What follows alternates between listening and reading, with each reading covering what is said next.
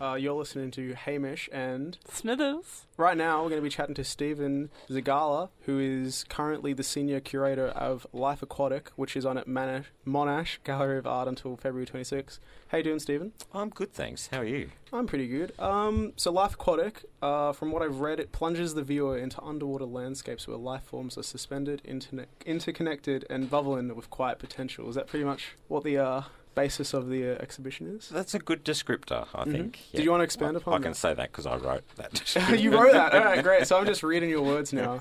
What photographers are included in the exhibition? Well, we've got three photographers, and you know, Monash Gallery of Art specialises in photography as a medium. So, I guess in picking the three photographers, I tried to get a full breadth of what photography might mean today. So it goes from highly constructed, digitally manipulated work by someone who did all special effects on Harry Potter films. Through to a kind of street photographer who works underwater, just snapping what the action uh, under the waves, and then at the other end of the extreme, a photographer called Ruth Maddison, who in these works hasn't used a camera at all. She's Yeah. just used photographic She paper. uses the seaweed kind of stuff to. Um, Yeah. yeah, that's. Yeah, that- I read that and I was like, that's incredible. So I think Yeah, I'm I mean, definitely gonna have to check I guess out. most people who have any familiarity with dark rooms have done a what are called photograms, where you Mhm. just put the paper down and you put objects on top of the the paper and then you expose it to light and the shadows show up as a, a kind of flattened image. And this is similar to that, although what she does is she does it outside and it might the exposure might last for hours or days at a time where you put seaweed across old photographic paper that you've got. And the paper starts to change. Uh, you start to get silhouettes and, and shadows, and, and then when you're happy with it, you fix it in a chemical, and, and there's your print. So, Beautiful. so it's nice, and, and these days I suppose will become more and more obvious that photography is all sorts of things to a lot of different people, and it can involve cameras, it can involve film. Some people might get right into the alchemy and the chemistry of it all. Other people might be more interested in the, the speed and the hyper real qualities of digital photography. So those three photographers, I suppose, show the full breadth of photography today. Yeah. So they ha- the Harry Potter related one. Um, that's Catherine Nelson. Yeah, that's right. Yeah. Yeah. So just reading up on her, she digitally combines and distorts photographs taken from actual environments, and her newest series has got to do with submarine perspectives. Yeah, yeah. Well, all her last uh, three bodies of work, I suppose, have been under the water perspectives. Look, she went to art school and then she went off and worked in the film industry for 10 years and then she reconstituted her own personal studio in Belgium. And obviously, she's used all these techniques that she's learnt working in film to create quite fantastic landscapes using all of this photographic material.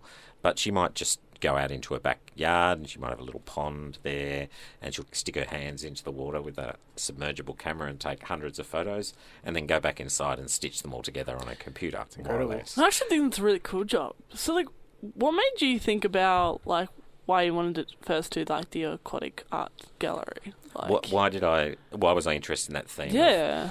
Well, I guess there was a few things that were converging for me. I'm really conscious that something that photographers like to take photographs of are subjects where there's lots of refraction of light. You know, people, photographers love cloudy, moody skies. You've got moisture in the air. You love the end of day, the sunset, all those kind of shimmering kind of effects that you can get, which is essentially about water being between the camera and the subject, so that light is refracting everywhere or reflecting. I actually Um, think that's a really cool job. Like to be able to like do underwater like taking photos and stuff like that. Like, man, I'm a big fan of science. Where like I love researching about like underwater cities and like there's I guess one off the edge of South or East China. But my question would to be like, if you had to do underwater like photography, do you believe like there would be these kind of landscapes still underwater? I think so. I'd hope so. And I think just the hope is something that is really attracts people to the underwater world. It is like an other an otherworldly place. Yeah. We know that more of the surface of the earth is covered by water than isn't covered by water. We know there's unfathomable depths. Yeah. And did you see those cameras they dropped down underneath Antarctica Yeah. recently and they just accidentally found this amazing coral garden there? Yeah. Um, Well, it's so I suppose there's that sense of mystery and otherworldliness, and and for artists thinking about their place in the world today and where we might go, it's a kind of something they can project fantasies onto and hopes and ideas about how life might be different. And judging by how we're going, we could almost imagine the rest of the world becoming life aquatic with how stuff's going with global warming and everything. Mm. And I guess does that mean this exhibition kind of has a strong message when it comes to that, like how the environment's changing and water levels are rising and everything to do with that? Yeah, it does have a strong message. Uh, it's not a Global it's not a didactic message because we are our next show is actually associated with the Climate Festival, which is coming up, and I won't talk too much about that because I'm sure Spoilers. you guys will want to ca- cover it later on. When we bring you back in, Yeah, but but that is really about global warming. That that show. This is really more uh, more vaguely and poetically about uh, the importance of water to our It's a existence. celebration. Yeah, a celebration of that. And you know, I guess there's a few ideas that come out of the aquatic life for me. One is that we're all connected. You know, all life forms are connected to each other. We live in an ecological Hey, condition. we kind of, kind of like us mammals. We kind of walked out of the sea, and then we kind of turned into like big mammals. But you know, like yeah. you can kind of argue with that on a political but a religious belief as well. But you know, Yeah, but you know, it's kind of one of our conceits, I suppose, as upright humanoids to think of us as you know individual things in the world and not things that are connected to our environment, and our life depends on our relationship with you know our ecology. we are we not kinda, alone. We kind of need water. It's a bit, little bit essential. we need water. Um, do you have a favourite piece from the exhibition? Do I have a favourite piece? Is that a bit hard? No, look, I guess mm, uh, there's a series by uh, by Narelle Autio which has these little kids just being tossed about in the surf. They're underwater shots of kids in the surf, and every time I see it, it just brings back those memories of being dunked in the surf as a kid. That's you know. Yeah. That's happened to me before. I've had a massive wave come over me, and I like nearly got drowned. I You was know, like, "Ah!" Salt water up your nose, you know, sand know. in your bathers, you know, Get just that sense of being completely discombobulated by the forces of nature and just the it being silence and the silence underwater is something Yeah. which yeah you can't really capture that. Uh, for me, I can't really capture that with photography. Like you see it, you understand the silence, like because everyone's kind of experienced going to the beach and being underwater and just the it's almost Yeah.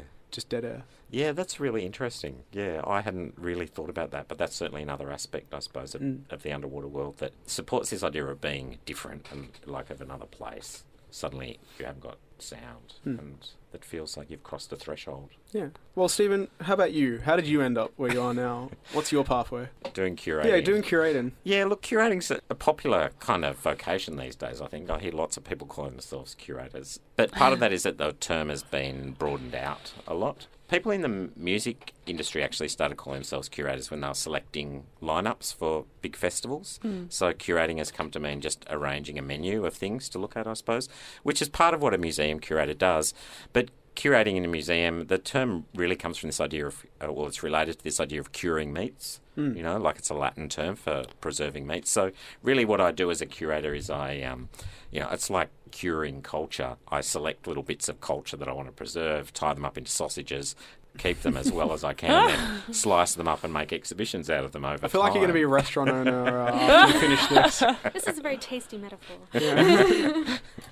But So- um, look, I so curators are basically, you know, curators. I think of curating as like a, a skill, like writing. You still have to have something to say or something to do, and I suppose curators come in different forms depending on what they want to say, what their background is. So, you know, you obviously have social history curators and, and art curators and other kinds of curators. I come to curating from an art history background. So I studied art history and wrote about contemporary art for a decade and, and then moved into the museum sector. Have you ever done art yourself? Uh, yeah, I've had a few exhibitions few? over the Ah, years, well- but that's going back a long That's way. all right. What kind of what kind of styles did you go for? Were you a photographer? Uh, I was Get your own seaweed? and all that? no, I didn't have any organic matter, but I certainly did work with photographic medium. Yeah.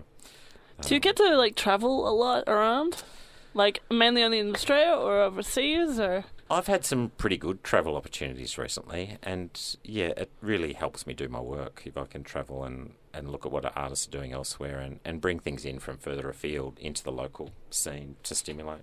um, have you had like any put-offs at all? Like especially with like seaweed, because like when you go to eat sushi, you'd be like, I don't want to do this anymore.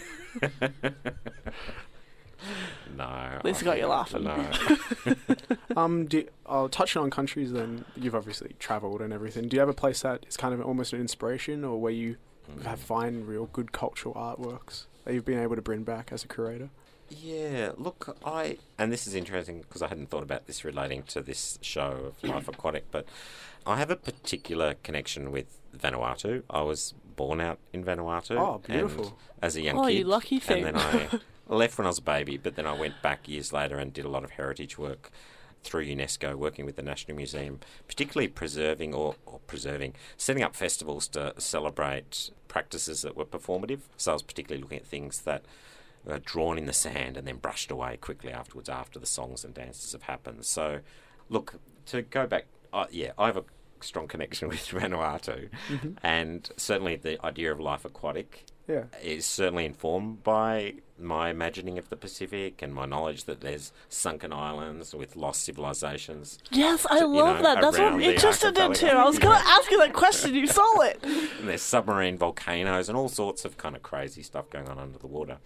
But I guess if I was going to come back to your question, what I continue to find very inspiring about the traditions of the Western Pacific, if you like, is their interest in oral culture and dynamic culture and, and not preserving things forever, saying, you know, we've got to put it in a glass cabinet. But art is only meaningful when it's meaningful, making meaning Yeah. for people. When A people memory rather it. than something to just To keep in a book or discover it. It's not like Yeah. yeah. I mean, I often think the distinction is between a kind of passive appreciation and reflection and a desire to engage and do something with it, to be inspired by it, for something to actually move you on rather than just leave you in a position going, oh, isn't that beautiful? You know, or something. You don't like need a camera for everything.